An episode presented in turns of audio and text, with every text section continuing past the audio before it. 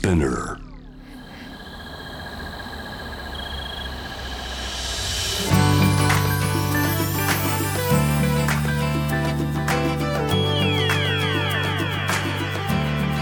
エネオス4 Hour Earth One by One.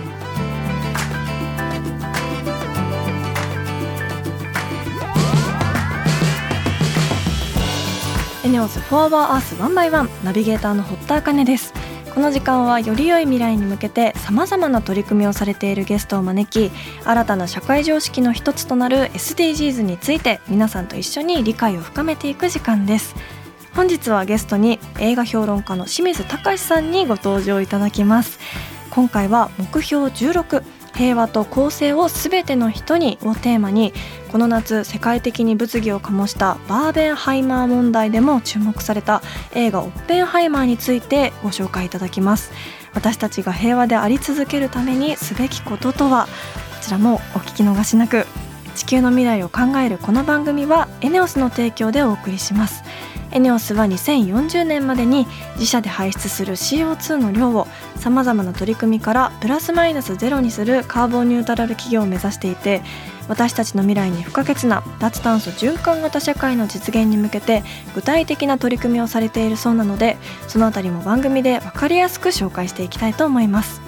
そしてこの番組は JWAVE をキーステーションに FM ノースウェーブ ZIPFM、FM802、クロス FM、JFL5 曲をネットしてお送りします。ENEOS For Our Earth One by One.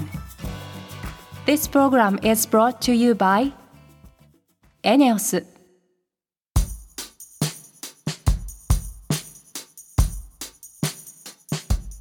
ENEOS For Our Earth One by One 堀田茜のナビゲートでお届けしています。今日はここでメールをご紹介します。東京都ラジオネーム夏夏マーズさん。私が意識しているエコはお風呂に立て続けに入ることです。共働きの時は夫婦それぞれ好きな時に入って追い焚きばかりしていましたが今は私が専業主婦で夫がテレワークなのでどう？そろそろ入れそう？と確認してからお風呂を沸かすようにしています。ちょっとしたことですが環境に優しくなっていたら嬉しいです。本当は2人一緒に入ったらもっとエコかもしれませんがやっぱりお風呂は1人ゆっくりに限るかなということでありがとうございます。確かにえ追い焚き問題ありますよね。これは諸説あるそうなんですけど追い焚きをするのにこう温度を1度上げるのに4円ほどかかるそうです。なので200リットルを、えっと、15度から40度に上げるのにだいたい100円ということで足し湯してから追い焚きの方がガス代がお得になるっていう話もあるそうです。なるほど。そうですね。こう追い焚きせずに同じタイミングでポンポンって入れるのが一番いいかもしれないしあとはあのお風呂の蓋をしっかり閉めるっていうのも地味に大切ですよね。こう見過ごしがちなんですけどお風呂の蓋をちゃんと閉めてる時と閉めてない時とではその保温力が全然違うっていうのを最近思ってなるべくお風呂の蓋をして入るっていうことも意識してますし本当に細かいことですけどやっぱりコツコツこういうことが大事なのかなと思うので皆さんもできることからあの使う水の量を考えてみてはいかがでしょうか。ラジオネーム夏夏まずさんありがとうございました。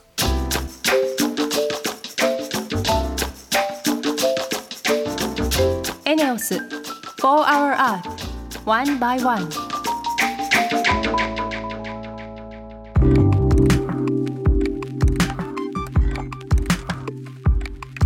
堀田茜がナビゲートしているエネオス4 Hour Earth 1 by 1本日もゲストに映画を通じて SDGs について考えさせてくれる映画評論家清水隆さんにお越しいただいてます。よろしくお願いしますえー先週はこの夏物議を醸したバーベンハイマー問題に関係する2作品のうち映画「バービー」についてご紹介いただきました。いやバービーも本当にあの見たくなりましたし、すごくこうやっぱお話聞くと面白い映画だなと思ったんですけど本日はもう一つの映画「オッペンハイマー」について紹介していただけるそうで、はい。えーこちらの作品なんですけどまた改めてなぜ今注目されるのか教えていただいていいでしょうか？はい、まずあのクリストファー・ノーランという監督の作品だったということで僕は注目していて、うんはいそれなのに日本での公開情報がなかなか聞こえてこないので、えっ、と5月6月ぐらいにもう渡米していち早く見ようと思って、えー初日にハリウッドのチャイニーズシアターで見に来ました。そうなんですか。はい、で週末に金土日でこれ3時間あるのね。で事前に予約してネットで予約して向こうで3時間の超大作を3回見てきました。三回も、はい。そして三時間あるんですね。3時間ほう。でなぜね、はい。その3時間で3回も見なきゃいけなかったかって言ったらね、これ、事前の情報で分かってたんだけどね会話劇なんですよ。でね英語に堪能な向こうのネイティブの人でも完全に聞き取ってないっていうようなセリフも結構いっぱいあってなので僕は事前にまずですねこの原作とされるノンフィクションをまず読んでいきました。ほうこれ以外でもあの56冊読んでいったけれども、まずこのね「オッペンハイマー原爆の父」と呼ばれた男の栄光と悲劇。うん。この本、えー2006年にピューリッツァー賞を取ってますけれども、これをベースにしているんですが、うんこれ以外のことも当然描かれているし、はい。基本的にこれは電気なので、うん。電気というのは当然時系列変年体で書いていきますよね、うんうん。ところがね映画はね全然違うの。そこがまず大きなポイントはい。なぜならばなぜねオッペンハイマーと人をうんクリストファー・ノーランが撮ろうとしたかだってクリストファー・ノーランってね「メメント」っていう映画で衝撃的なデビューをしてね、はい。ストーリーを真逆から語っていく、うんうんうん。ね、そして、えーその後ね「インセプション」という映画では、はい。他人の夢の中に潜入をする、うん。そしてその夢の中に潜入をする夢を見てる人のまた夢の中に入るみたいなね、うんうん。その複雑な構造だったり、はい。あるいは「インターステラー」っていう映画では宇宙に旅して最終的には5次元へ向かっていく、うんうんうん。そして「ダンケルク」という映画では戦場の恐怖をそのリアルタイムに体感させるかのような演出をしていく、うん。でさらに「テネット」っていう映画ではうん時間が逆行する。はい。っていうような複雑な映画を描いてきた人頭使いますよね。その人がなぜそういう電気映画的なもの一一人の人物を描いていこうとしたのか、はいどういうふうに描くのか、うんそれが最大の興味でした、うんうんうんうん。そしてねまずね変年体で綴る時系列で語る電気映画的な電気映画ではないですほぶっちゃけて言うう。とはい。時系列時間軸は解体されてバラバラにされてますあ、そうなんですね。そしていくつかのエピソードの時系列が複雑に錯綜して行ったり来たりします、へえ。時折フラッシュバックも入るインサートも入るはい。例えて言うとね走馬灯ってあるじゃないですかはい。ね、よくあの死ぬ間際に走馬灯を見るかのようだみたいな言い方して、自分の人生を回想するとき、壊れた走馬灯がうん時々行ったり来たり戻ったりするかのようなうんうん風に見せていきます。クリストファー・ノーランっぽさもそこであるんですね。はい。なんでそんなことをしたのか、うんうん。ね、複雑にするためにそういうふうにわざとしてるのではないんですよ。うんうん。まずですねオッペンハイマーという人の人生を時系列的に簡単に言うと、はい。まあ早熟の天才だったのうん。そして、えー若き日からその才能を見込まれて例えばねその30年後にようやくブラックホールと名付けられるものをいち早く発見してたような人そうだったんですね。はい。この人がねあの若き日には、まあ、女性とのいろんな関係も描かれていくんだけれども付き合っていた女性が共産党員だったりすうる、ん。そして身の回りにも彼の身近にも共産党系の人は結構いた。っうん。ていうような描写も当然出てきます。で、えーその後ね彼はマンハッタン計画と呼ばれるうん。いわゆる原爆の開発計画に軍から起用されて、そこの責任者になってうん原爆を開発していく、はい。そして、えー戦後ねうん。レッドパージっていうものがアメリカで起きるわけ、うん。赤狩りといって、うん。共産主義を危険視してアメリカは政府がね中心になって、えー共産党の関係者をみんな排除していこうとする。うん。でオッペンハイマー自身は共産党員ではないんだけれども、はい。まあ身近に身の回りにそういう人がいたり、うん。あるいはそのシンパシーがあったりうんうん。したっていうことでやり玉に挙げられ、はい彼は標的にされて、へええー失墜していきます。はい。で失意の人生をずっと送っていく。ほうつまり栄光から挫折へっていうような人生を送った人、ほうその人の人生をね、うん。ノーランはまずどう描いたのか、うんうん。最初にねはい。何か後悔してるかのようなうん。開墾の念を持った表情から始まるような映画です。そして、えーいろんなことをこう想起して思い出していったりするっていうような展開になるんだけれども、でその中でも一番やはり重要なのがマンハッタン計画のくだり。うん。ね。彼は理論物理学者はい。だったのね。でウランとかプルトニウムの原子核に中性子を当ててそれが分裂する時に巨大な、ね、あの力を発揮する。でそれを核兵器というその兵器に利用していこう、うん。そして原子爆弾が生まれる。はいこれがね1945年の7月の16日その実験のありさまというのはものすごくスペクタクルに広大な砂漠ロスアルモスという砂漠でそれが行われるシーンはまあ映像的には白尾と言っていいようなシーンですね。はいところがねうん。10日の瞬間が描かれない。実験に成功してそれから数日後うん。つまり1945年の8月6日広島に8月9日長崎に落とされる、そのシーンはありませんそこは描かないんですね。なぜならばこの映画は最初冒頭に言ったように彼の苦悩のシーンから始まる、うん。これはどういうことかというとね一人称で描いてるんですよ。うんうんうんつまり起こっていることのほとんどがうん。彼の主観。つまり彼はそこに必ずいる、ね、そのシーンは主観のシーンはカラーで描かれうんうます、んうん。で一部客観が入るんだけどもそれはモノクロで描かれる。あそういう対比の描かれ方なんだ。彼のはい言ってしまえば脳内に入ったかのようにこの映画はずっと描かれていく。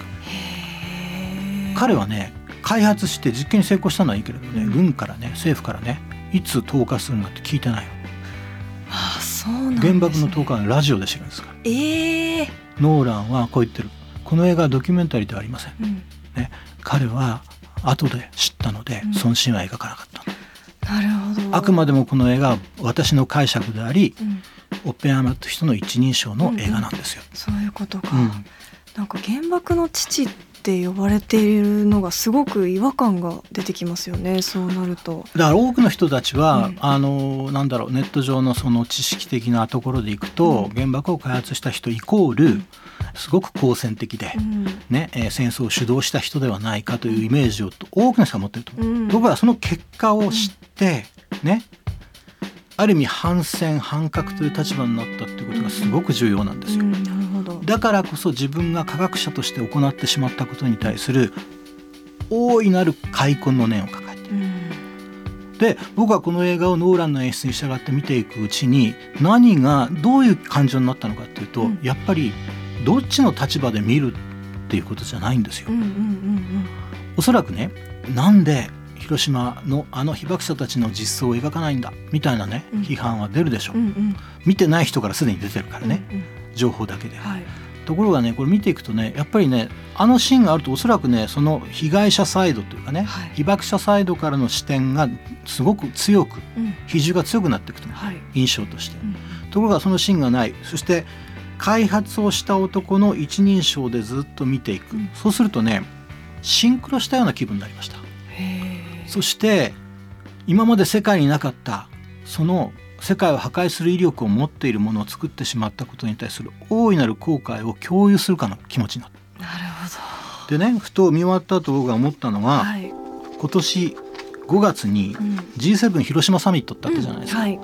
これのことをふと想起しました。はいあの各国首脳プラスウクライナのゼレンスキー大統領も来た、うんうん。今そのロシアから核でね脅かされてるよ脅かされてるような存在の人もやってきた。うんうん。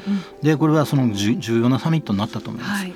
であのー平和公園にねうん。慰霊碑があるんだけれども、うんうん。そこのね碑文のことを思い出したんです、はい。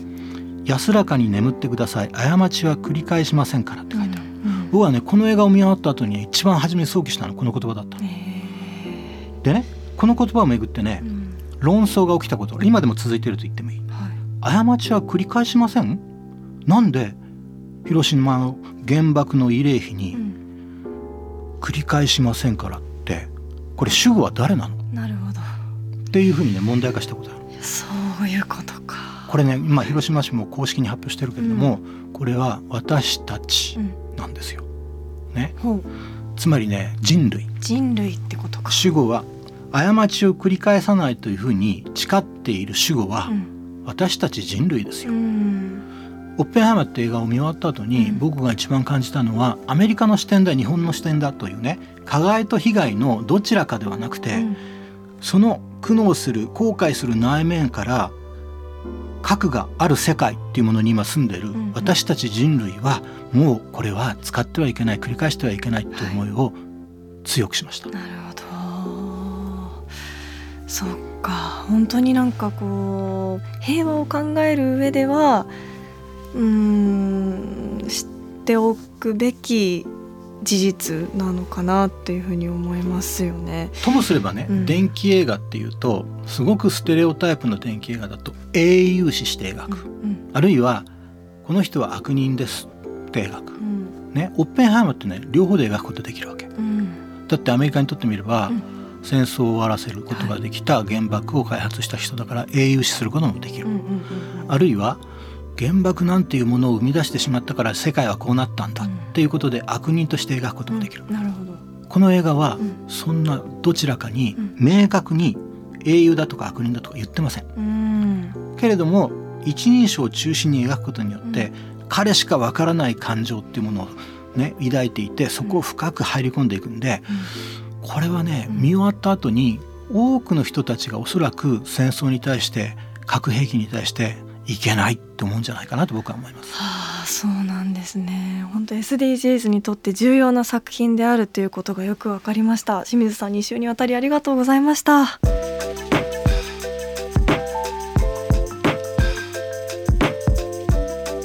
エネオス4 Hour Earth One by One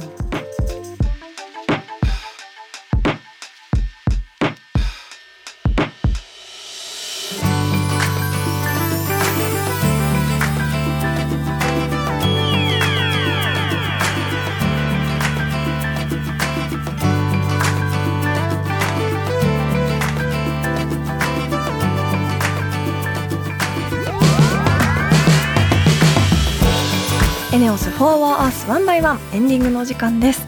ここで私からのお仕事の活動報告です明日10月1日日曜日テレビ朝日で23時から放送の「関ジャム完全燃焼」に出演しています今回はこのバンドのボーカルがすごい特集だったんですが本当にあのバンドのボーカルっていう切り口でなかなかあの考えたことがなかったのですごくためになるお話もたくさんありましたしこういろんなアーティストの方が挙げるボーカルが本当にすごくてあの皆さんが語るエピソードもすごく面白かったのでぜひご覧ください。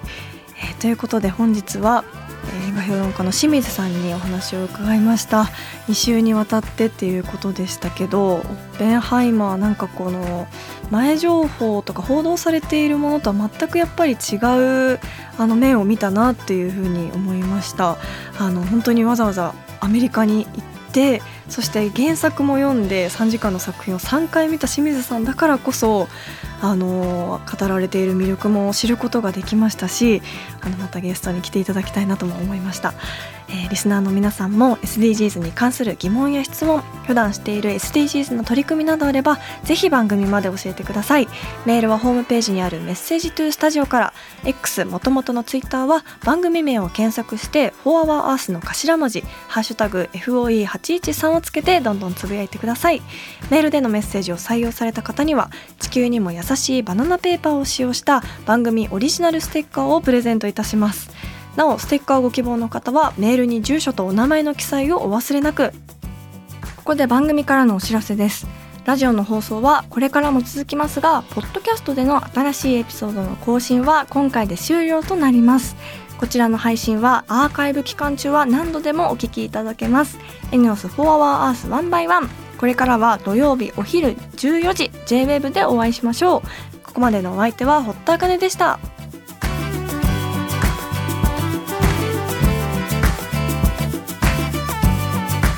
エネオス4 Hour Earth One by One This program was brought to you by エネオス